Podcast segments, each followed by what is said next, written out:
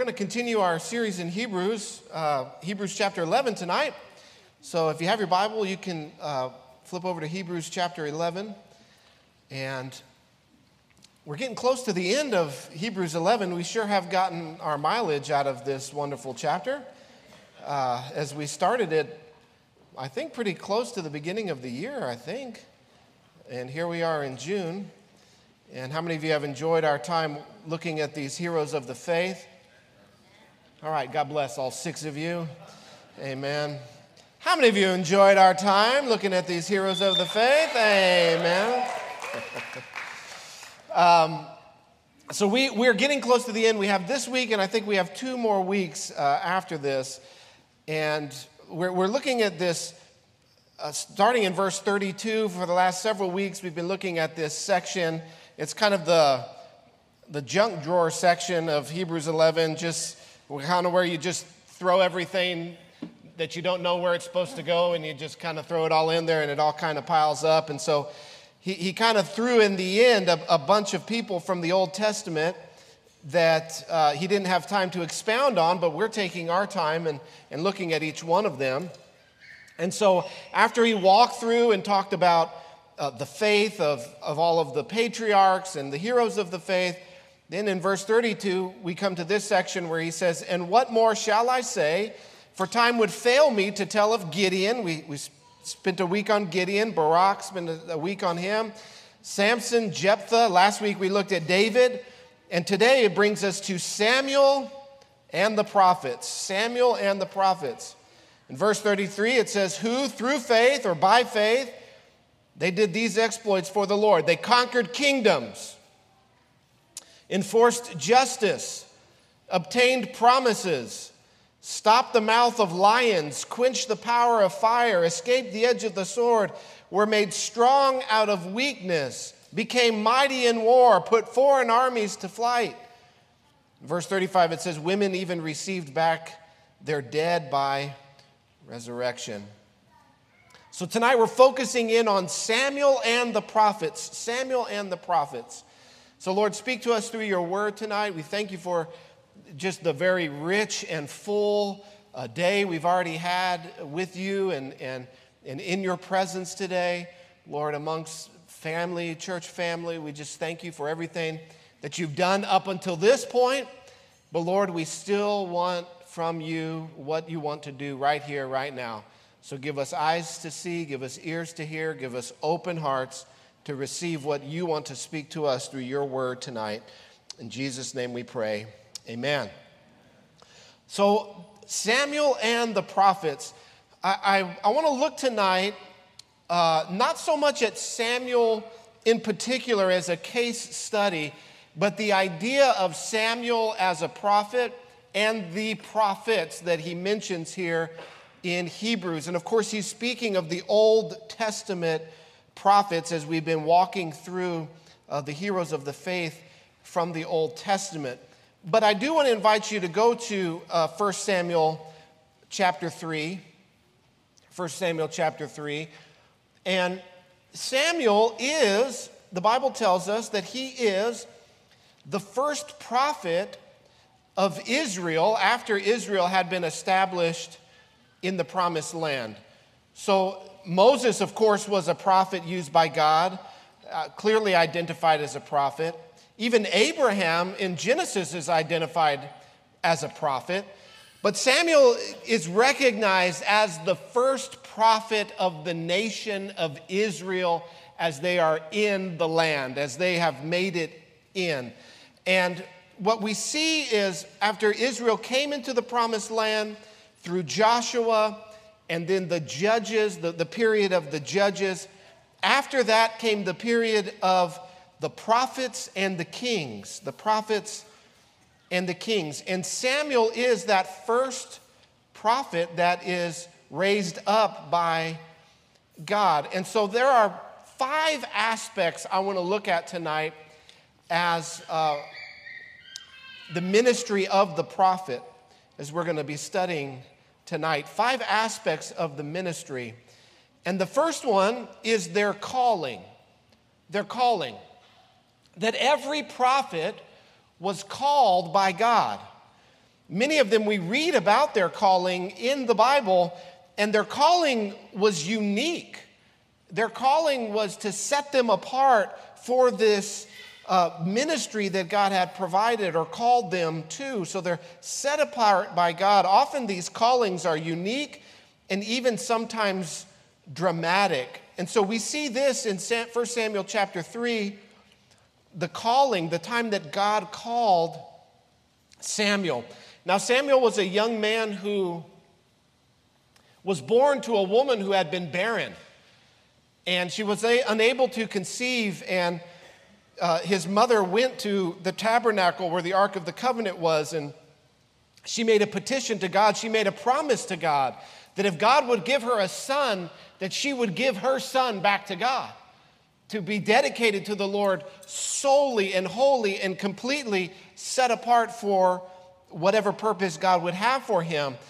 And so God blessed her and, and, and granted her request. And so, as soon as the child Samuel was weaned off of uh, his mother, she brought him to the tabernacle where the Ark of the Covenant was, where the ministry of the sacrifices were performed. And she left him there to be raised in the house of God by a priest named Eli. And in 1 Samuel chapter 3, it tells us the story about Samuel's calling. It says, Now the young man Samuel was ministering to the Lord under Eli. And so, though Eli's not his father, he raises him uh, to minister before the Lord in the, the sacrifices and the offerings at the tabernacle. But it tells us that the word of the Lord was rare in those days or scarce in those days. That, that there was not a prophetic vision, there wasn't prophetic words going out, that, that God was not speaking to his people in those days. In verse 2, it says, At that time, Eli, whose eyesight had begun to grow dim, so that he could not see, was lying down in his own place, and the lamp of God had not yet gone out. And Samuel was lying down in the temple of the Lord where the ark of God was. So it's at nighttime. It, it, they put themselves to bed to go to sleep. In verse four, verse 4, it says, The Lord called Samuel. And he said, Here I am. And he ran to Eli and said, Here I am, for you called me. But Eli said, I didn't call you. Lie down again.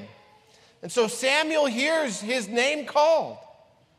He hears his name called. Now, this story, 1 Samuel chapter 3, is the first Bible story that I ever remember being taught as a child. I remember so vividly my grandmother, Ruth Bell, teaching me this story as a little kid. And I have a picture I brought uh, with me of my grandma teaching me the Bible.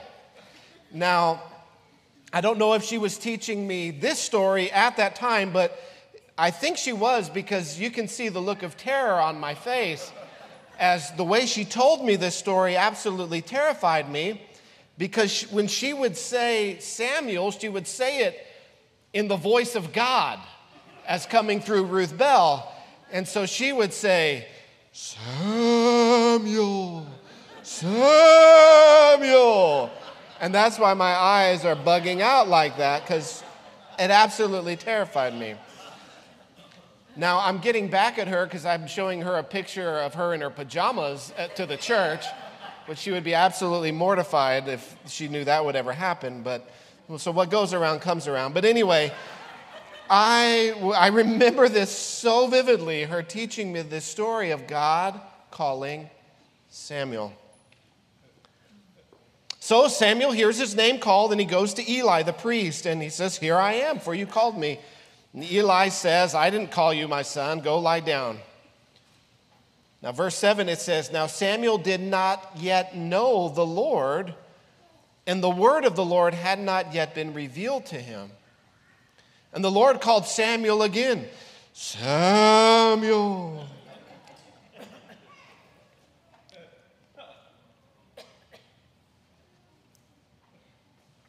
And he arose and went to Eli and said, Here I am, for you called me.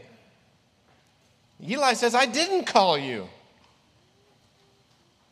Go lie down.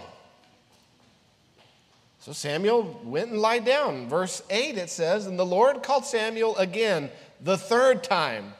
And he arose and went to Eli and said, Here I am, for you called me. Then Eli perceived that the Lord was calling the young man. Therefore Eli said to Samuel, Go lie down, and if he calls you, you shall say, Speak, Lord, for your servant hears you.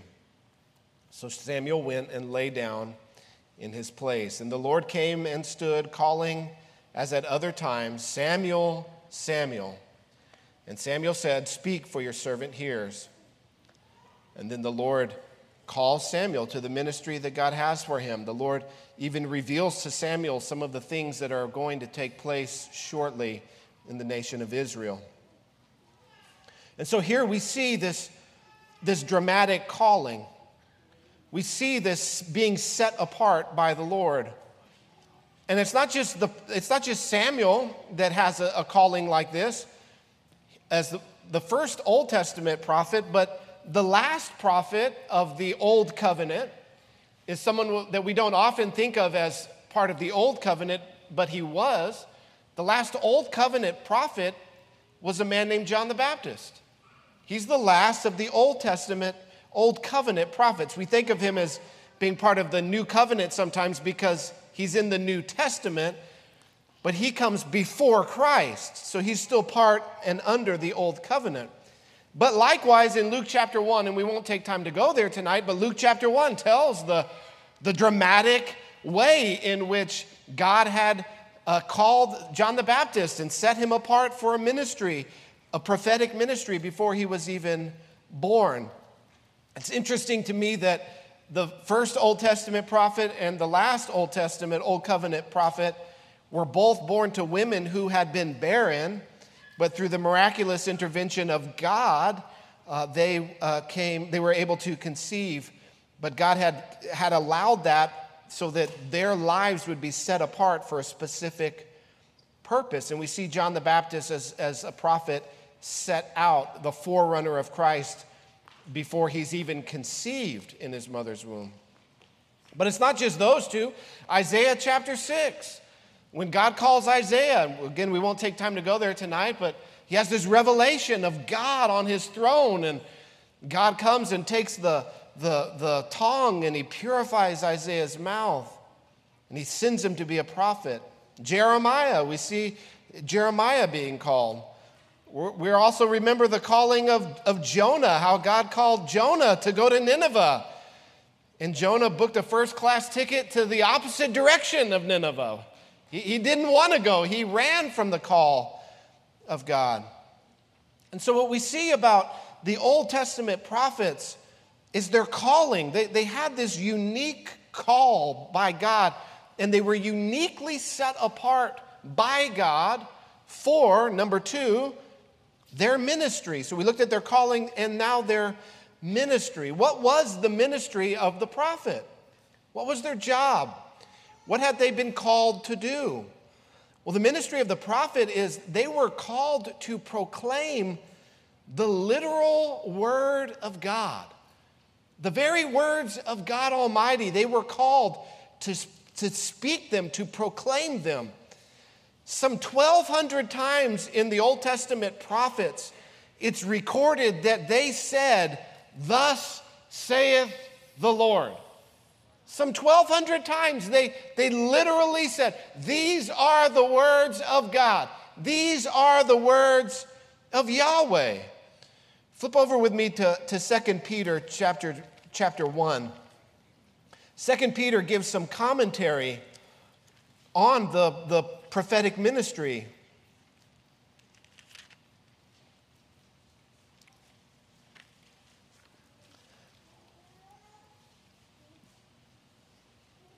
And we're going to start in verse 20. 2 Peter chapter 1 verse 20. He says, knowing this, first of all, that no prophecy of Scripture comes from someone's own interpretation. So you have to understand that when Peter is writing and he's talking about prophecy and Scripture, the New Testament hadn't been written yet. He's literally writing the New Testament. So when he's talking about the scripture, he's talking about the Old Testament, the Old uh, Testament prophets. So he says, knowing this, first of all, this is of first importance. Don't forget this, don't miss this. That, the, that no prophecy of scripture comes from someone's own interpretation. So the Old Testament prophets who claim to be speaking from God, it didn't come from them. Verse 21 says, For no prophecy was ever produced by the will of man, but men spoke from God as they were carried along by the Holy Spirit. So the ministry of the prophet was to, to lift up their voice and to proclaim the message that God had given them, word for word, literally the word of God, not from their own will, but they spoke from God, he says, as they were carried along by the Holy Spirit. That the Holy Spirit literally carried them and carried their words so that they were being inspired by the Holy Spirit with the very words that they said and the very words that they spoke. This is what they had been called by God to do to bring God's revelation of who He is and His will. This is the only way that we can know God. How do we know God? He has to reveal Himself to us. He has to, he has to show Himself to us. And He's revealed Himself to us through these men who were set apart, many of them from before they were even born, for this special ministry of proclaiming the very Word of God. And so they would lift up their voice and say, Thus says the Lord. Thus says the Lord. And here Peter affirms that what they produced, what they spoke, are the very words of God. Now, why would Peter say this? Well, because this is what Jesus taught him. This is what the Lord Jesus, the Son of God, taught Peter. Peter was one of Jesus' disciples. If you go to Luke chapter 24, which we won't take time to do, it tells how Jesus walked through the Old Testament and explained to his disciples everything in the scriptures concerning himself. That Jesus quoted from time and time and time again from the Old Testament scripture as a Bible teacher, believing that it was from God and it was authoritative. So, why does Peter say this? Well, because this is what he was taught by Jesus. Now, if you look at, if we stay here in, in 2 Peter, keep, keep that spot because we're going to come back to it. But if we now go back to the Old Testament, I want to look at the requirements that God gave for this ministry. In Deuteronomy chapter 13,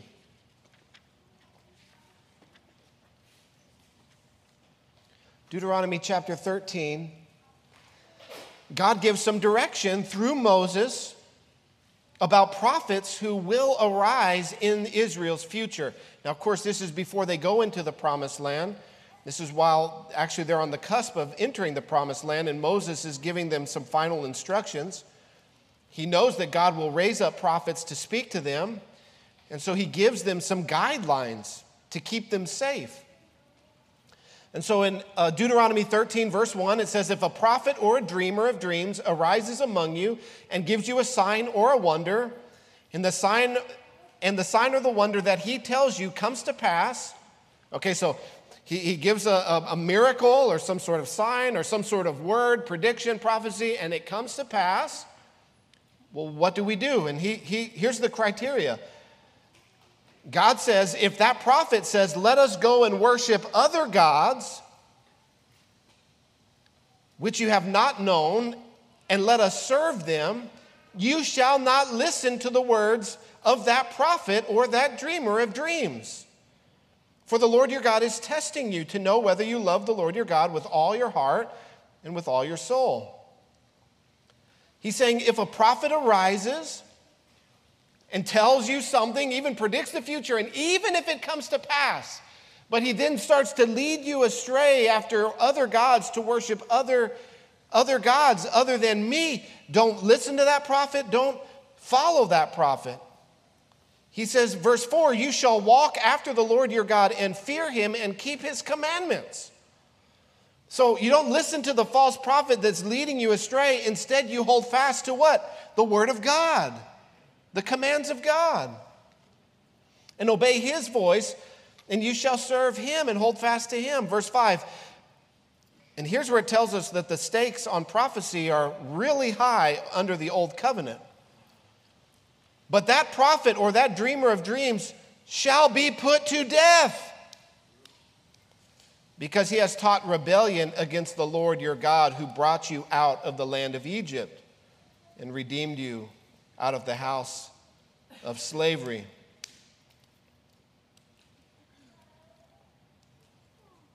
He says, God goes on to say, You shall purge the evil from your midst. So the, the first test is the devotion test. Is this prophet devoted to the Lord? Is, is, is his prophetic word, is, are the things that he is saying, are they leading you closer to the Lord who delivered you from Egypt? Or are they leading you astray after other gods? That's the first test, the devotion test. There's a second test given in Deuteronomy 18, just a few pages over. It goes back again to the issue of prophet and prophecy.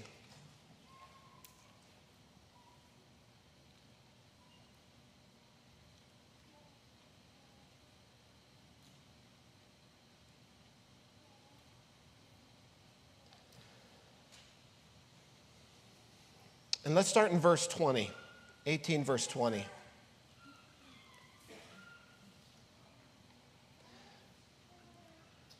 The prophet who presumes to speak a word in my name that I have not commanded him to speak, or who speaks in the name of other gods, that same prophet shall die.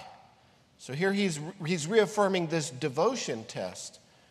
Is the prophet devoted to the Lord? Does he obey God and does he point you to the one true God? But verse 21, it raises an interesting question. It says, If you say in your heart, How may we know that the word that the Lord has, how, how may we know the word that the Lord has spoken? How do we know if it's from God or not?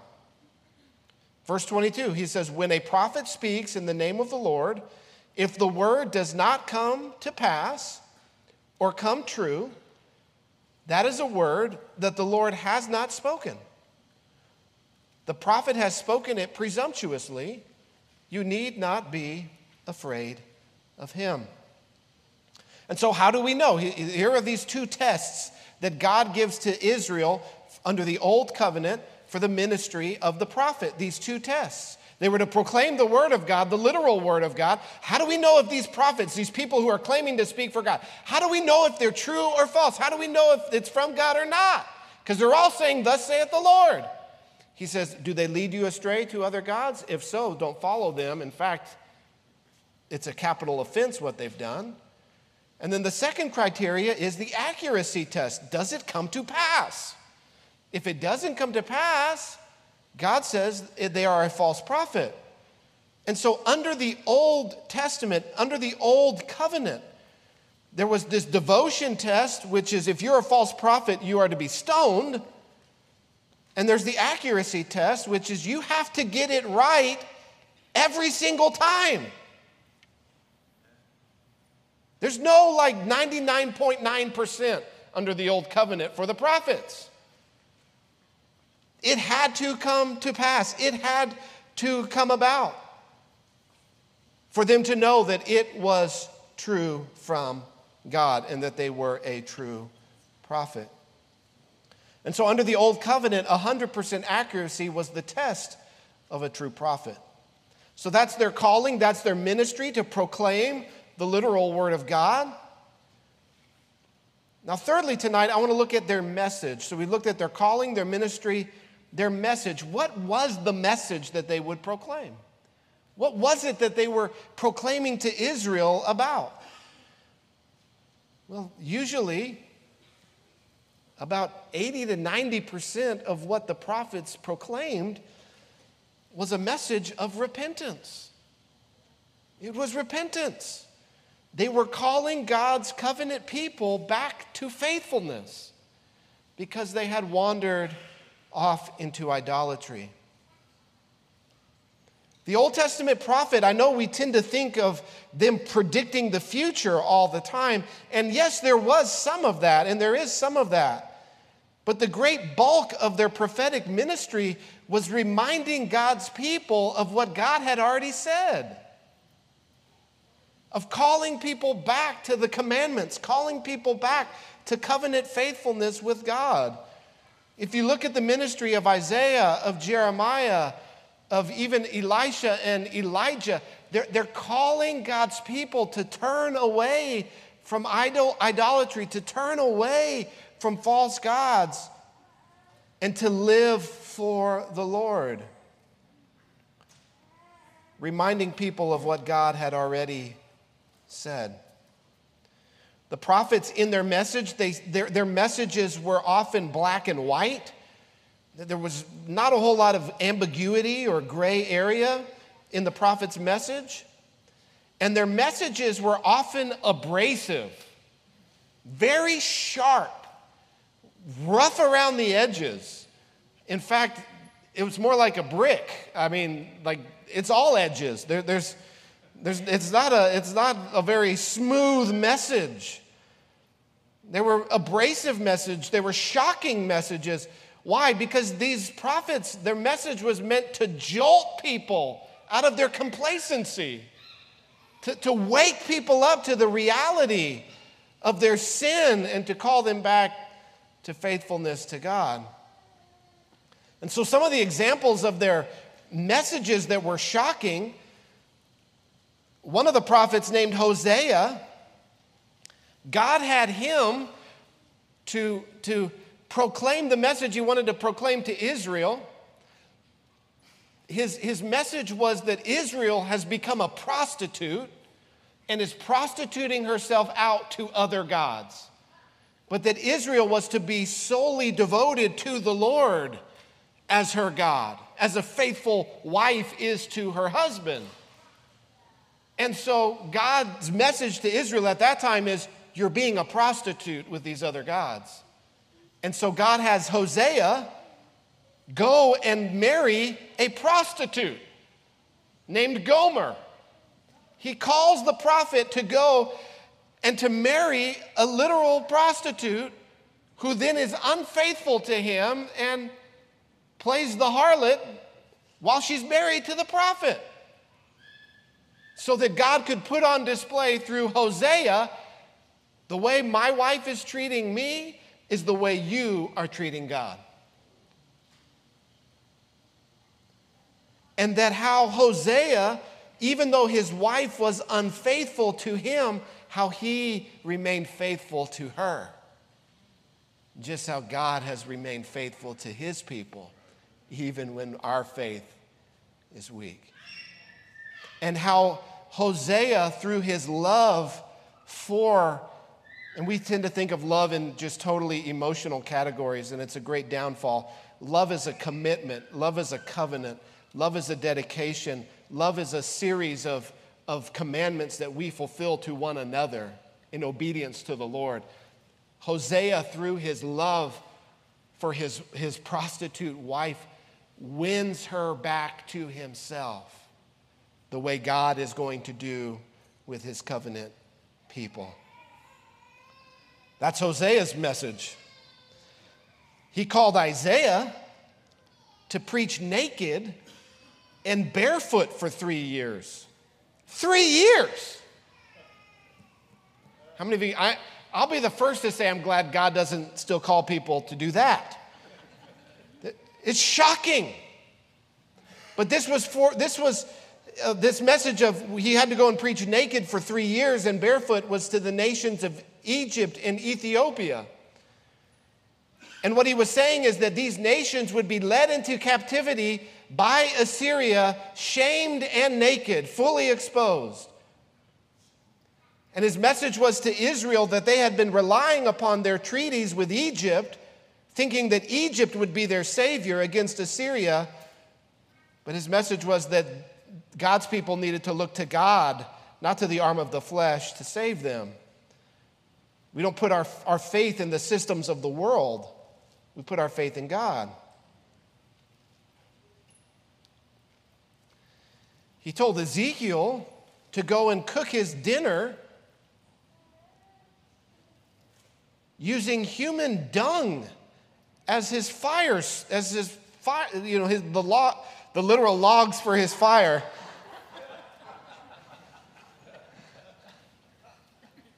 and, and this was to show how God was about to besiege Jerusalem and how the inhabitants were going to have to eat defiled food. And Ezekiel haggles with God and he says, I can't do this. I'm sorry.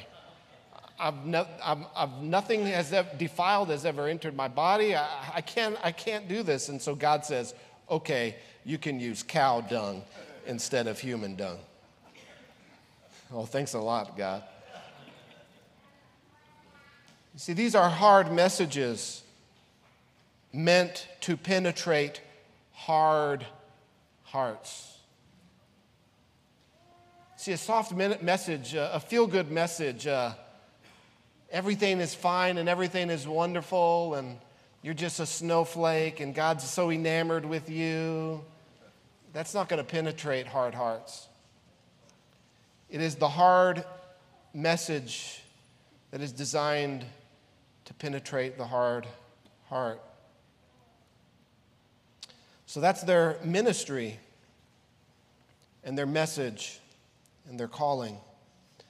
Number four, I want to look at their opposition. Their opposition. The prophets were often opposed by the people they were to go and prophesy to. God would send these prophets usually to the, the kings of Israel and Judah to call them back to faithfulness, to call them to fulfill their duty as God's rulers. They would go and they would prophesy to, to uphold justice and to uphold righteousness in the land, speaking to these government rulers. And what would happen is these kings would declare them to be outlaws. The prophets would be outlaws, and the prophets would have a bounty on their head, and the prophets would be hunted.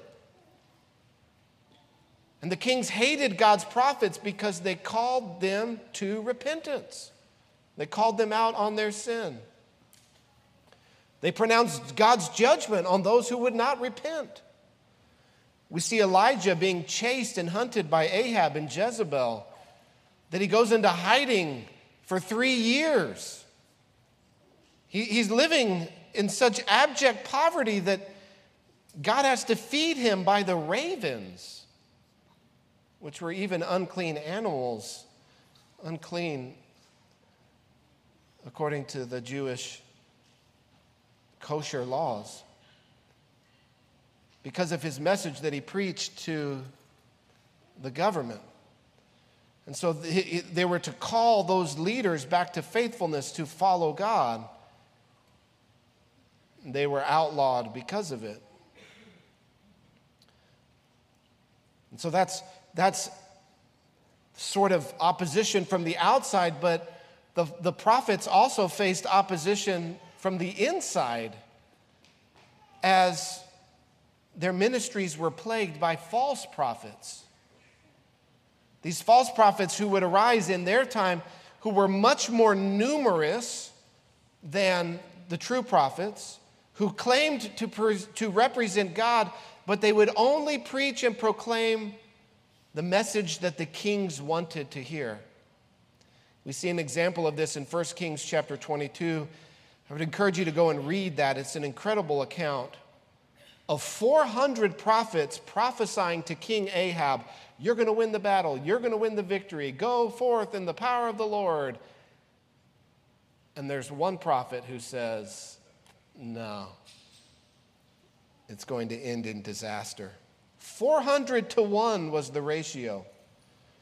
The false prophets were more popular, better funded, more respected had positions of power. They were professionals and quote unquote successful. They had the favor of the government, they had the favor of, of people of influence because they only told them what they wanted to hear. But in the end of, at the end of the day, they, didn't, they were not true prophets. So not only did they face opposition from the outside, from the government, the kings. They also faced opposition from quote unquote the inside, the church. Those people who claim to represent God. Their ministries plagued by false prophets.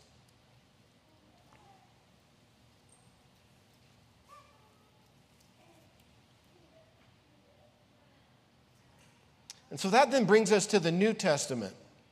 We're part of the new covenant. How many of you glad we're part of the new covenant? Amen. And as if you read the book of Hebrews, the new covenant's just better.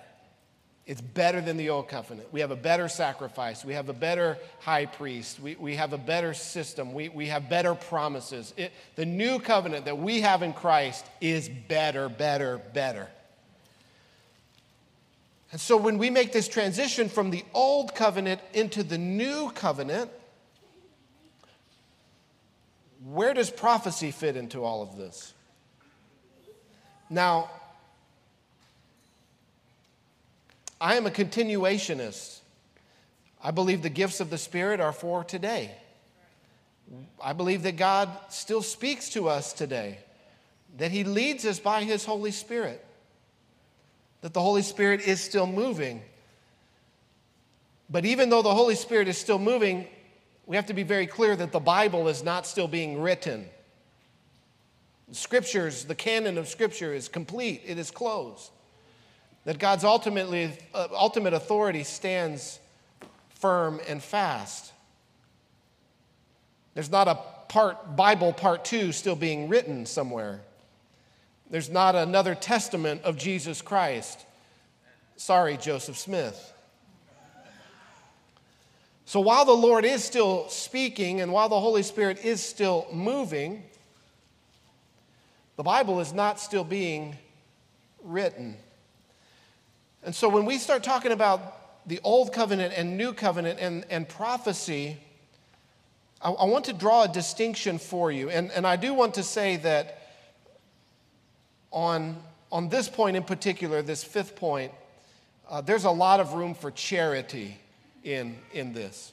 A, and when I say charity, I, I just mean Christian, uh, Christians don't always see eye to eye exactly on these points. It's an in house discussion among believers. But we at Destiny are continuationists. We're not cessationists. The, the Holy Spirit is still moving today, He is still speaking today. He is still pouring out His Spirit today. Amen, amen, amen. If you go with me to Ephesians 2, and th- this is my last point, and we're, we're wrapping this up, but I, I, I want to help you. I want to draw a distinction for you that I think will be helpful for you. Because I don't know if you've noticed, but people still call themselves prophets today. Have you noticed that?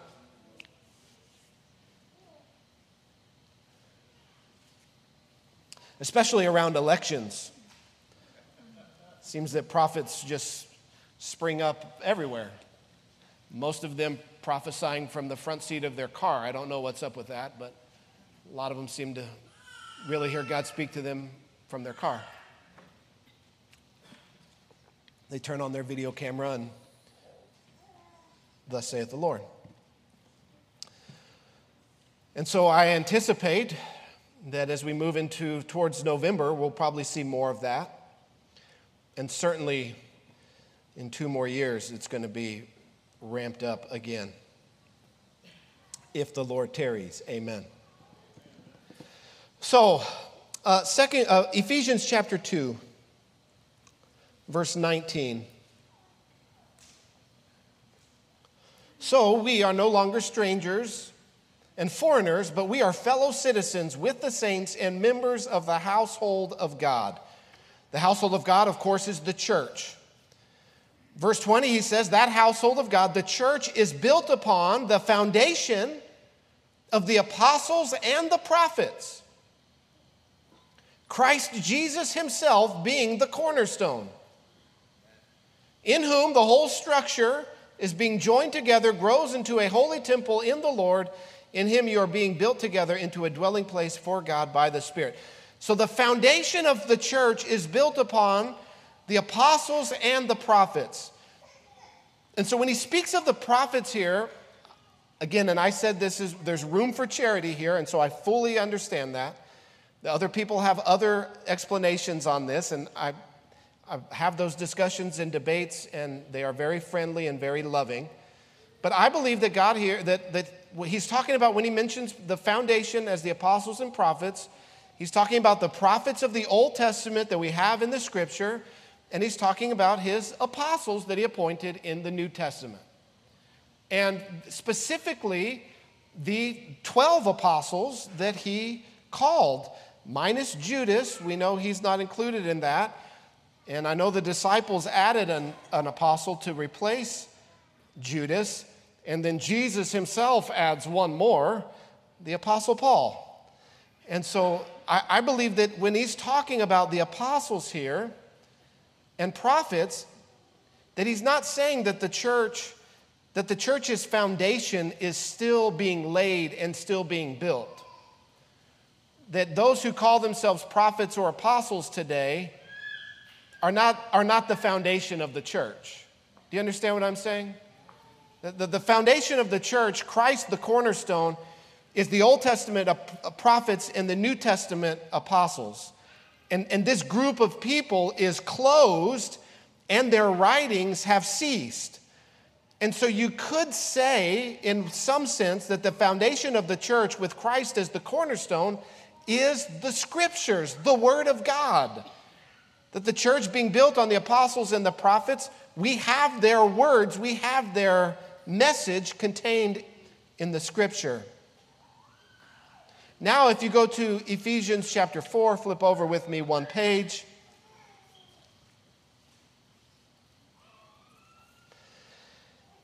Ephesians chapter 4, verse 7. It talks about God, uh, Christ ascending into heaven on high, and when he did, he poured out his Holy Spirit. And when he poured out his Spirit, he gave gifts to men, gifts of the Holy Spirit. And so verse 7 says, But grace was given to each one of us according to the measure of Christ's gift. So all of us, when we are, are, when we come to Christ and we are filled with the Holy Spirit, the Holy Spirit gives to us gifts of His Spirit. And we don't all receive the same gift.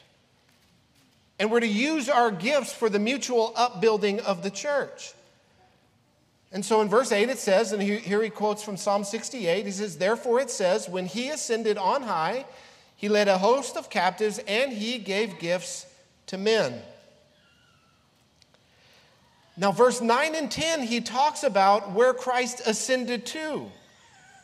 And since we've talked a lot about that this morning already, that he's seated far above and ruling and reigning from the highest places, we're, we're just going to skip that little parentheses of chapter of verse 9 and 10 and go back to verse 11. And so what are the gifts that he has given to the church through the Holy Spirit? Verse 11 it says, he gave the apostles, the prophets, evangelists, shepherds, that's also translated as pastors, and teachers. So I, I believe that what we have here is Paul talking about in chapter 2 the Old Testament office of the prophet, which is, I believe, closed, and the New Testament ministry of those who have the gift of prophecy, which here he describes as the Holy Spirit through Christ when he ascends, pouring out gifts to men. And he gave apostles, prophets, evangelists, shepherds, and teachers to equip the saints for the work of the ministry, because the work of the ministry has not ceased, for the building up of the body of Christ. And how long do these gifts operate? Verse 3 until we all attain the unity of the faith and the knowledge of the Son of God and grow up into mature manhood. So, what this is ministry is to do of the, these gifts of the Holy Spirit is there to mature the church. To mature the church. And he says that when we do that, when those who have these gifts, the gift of apostle, the gift of a prophet, or the gift of prophecy, I should say, an evangelic gift, a pastoring gift, a teaching gift, that it equips God's people to do the work of the ministry. And then it says, verse 14, that we may no longer be children tossed to and fro by the winds of doctrine and carried about by every wind of doctrine, by human cunning and craftiness and deceitful schemes. Rather, speaking the truth in love, we grow up in every way into Him who is the head, into Christ. So, what am I saying in this? I'm saying that I see, not everybody sees this, and so there's room for discussion here, but I see a distinct difference from the ministry of the prophet in the Old Testament and the gift of prophecy in the New Testament. I see a uh, criteria laid out for the Old Testament, which required 100% accuracy all the time, or you were stoned. I don't see that criteria in the New Testament. In 1 Corinthians 14, we don't have time to go there tonight, but verse 3 tells us that the gift of prophecy is for the upbuilding and encouragement of and, and comfort of believers. And later on in that chapter, it says that when people use their gift of prophecy, others should weigh what they say. Is this accurate or is this not inaccurate or is this inaccurate? That, that they should weigh it out, that they should test it. 1 Corinthians 5 says that as well. When the, it says, Do not despise prophecy, but test all things and hold fast to what is true. And so it seems to me that within the ministry of, of the gift of prophecy, that it comes built in and baked in that, hey, you're gonna need to test this. You're gonna need to check this. You're gonna need to run this by something because it might not be accurate. And so, even when talking about prophecy in the New Testament, it tells us to check it, to weigh it, to test it. And so then the question arises well, what do we test it according to? The foundation that's already been laid of the prophets and the apostles. The foundation that's already been laid. The Word of God is the ultimate authority. And so the Bible is not being added to. Words of prophecy given today are not to be received as the same on the same level as scripture. We must test it according to the word of God, and what tests to be true, we hold on to. I've shared many times how I've been blessed in my life through prophetic words and the ministry of the gift of prophecy. I've also shared how many times I've been not blessed by things that were off and nevertheless claimed to be from God that did not line up with God's word. I've seen people very blessed by the gift of prophecy, and I've seen people very hurt by the gift of prophecy. And when people get hurt by prophecy in the New Testament, it's when they receive it as a word from God, literally, and they don't check it according to the word of God. You see, we don't stone prophets anymore. And the criteria is not the same because the scripture's not still being written. And prophets today, I believe, don't operate in the office, but rather in the gift. And that's how I see it. You might see it differently, and that's okay. But I see this distinction. Nevertheless, I think that what the scripture calls us to do is anybody that claims to speak for God, we say, well, does it line up with what God has already said? Because if it doesn't line up with that, then I'm not going with it. Additionally, the gift of prophecy is not used to tell the future, but for the upbuilding, encouragement, and consolation. So, Scripture is the ultimate standard over any prophetic word that is given. The canon of Scripture is closed. What we also don't see today is one person who is anointed with the office of the prophet who has the ability to speak authoritatively to all of God's people. The Old Testament prophets had that authority. The Old Testament prophets spoke authoritatively to all of God's people for all time. There's nobody on earth alive today that speaks for God in that way. Of course, unless you're Catholic, then you think the Pope is that person. That is a little bit of a joke, but it's honestly true. So, we don't believe that one person is the mouthpiece for God because he has spoken in his word. We do believe in the gift of prophecy for upbuilding, encouragement, and comfort, just as was shared with us tonight. For our, how many of you were encouraged by that word tonight? It was an encouraging word that goes along with God's word. That's a perfect example of the gift of prophecy in effect. But if Doug comes up to you tonight, and he would never do this, and he says, You're supposed to marry so and so, thus saith the Lord. Well, how can, I, how can I run that through the Word of God? How can I test that? Or, thus saith the Lord, you know. Uh, so, the prophetic gift today is for encouragement, is for building up, is for strengthening the body of Christ. And those that have the gift are to be declaring the word of God. This is what God has said, not predicting the future. I'm very skeptical of self appointed prophets who claim to predict the future.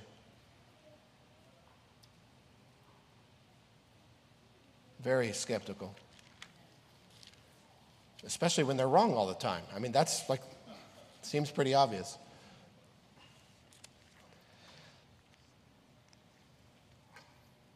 I told you to keep your finger in 2 Peter.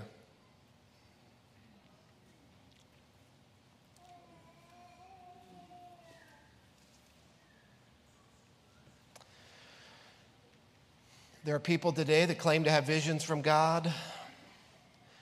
Uh, Joseph Smith was one of those. There are people all over the place who are prophesying that Trump was going to win the election. And then when he didn't, they say, well, he really won, but it was stolen from him. So I'm not a false prophet because he really did win. Even though they said things like, he is going to be in the White House, and I decree and declare in the name of Jesus that this is from God, blah, blah, blah, blah, blah. What's that? Could it still happen? They said in 2020. Yeah.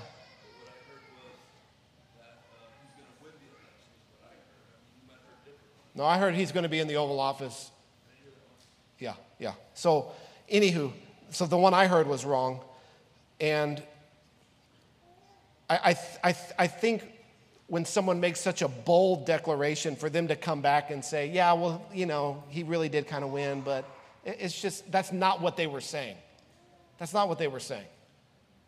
And so if they then come back and say that that is what they're saying, then they're even being deceptive, I think, even in that.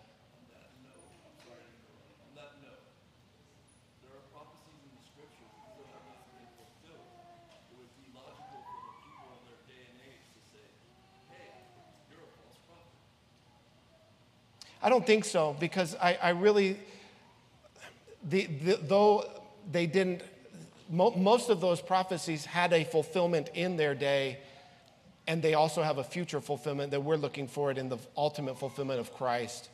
Uh, but especially if you look at Isaiah and Ezekiel, those were fulfilled in a particular way in their day. And we're looking forward to an ultimate fulfillment in Christ. So, um, anyway, back to 2 Peter. Peter, who witnessed Jesus transfixed before him, he says, We were an eyewitness on that mountain. We saw Jesus transfigured.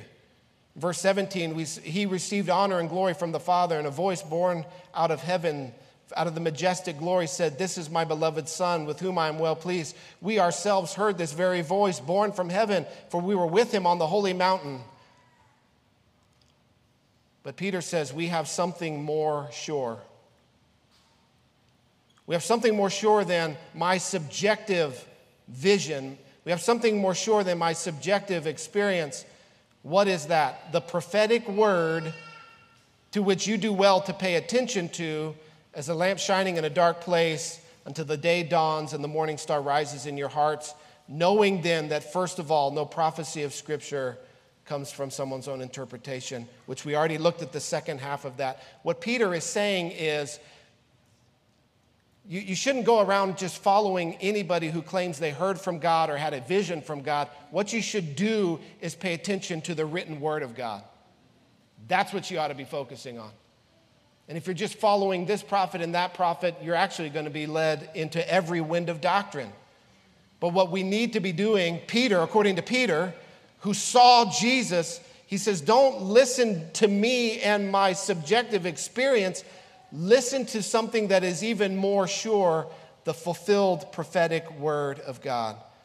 And we likewise need to be more and more in the word than on YouTube listening to prophets.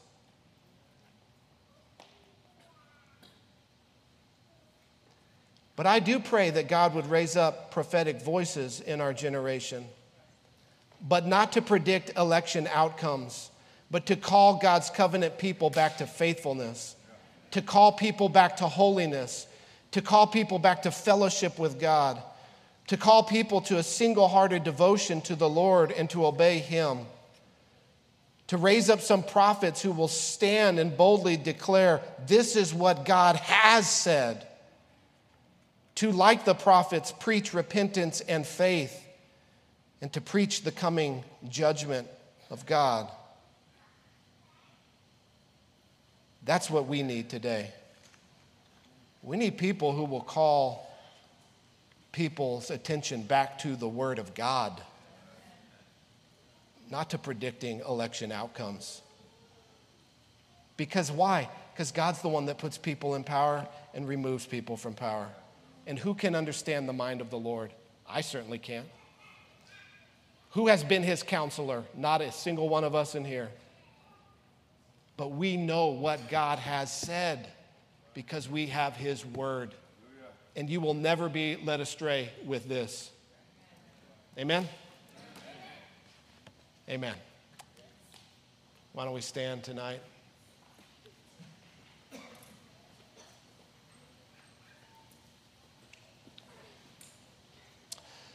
I believe, even as uh, Doug shared earlier, that God is raising up people who will arise and shine, and that God is even going to put His word in your mouth to be a prophetic voice.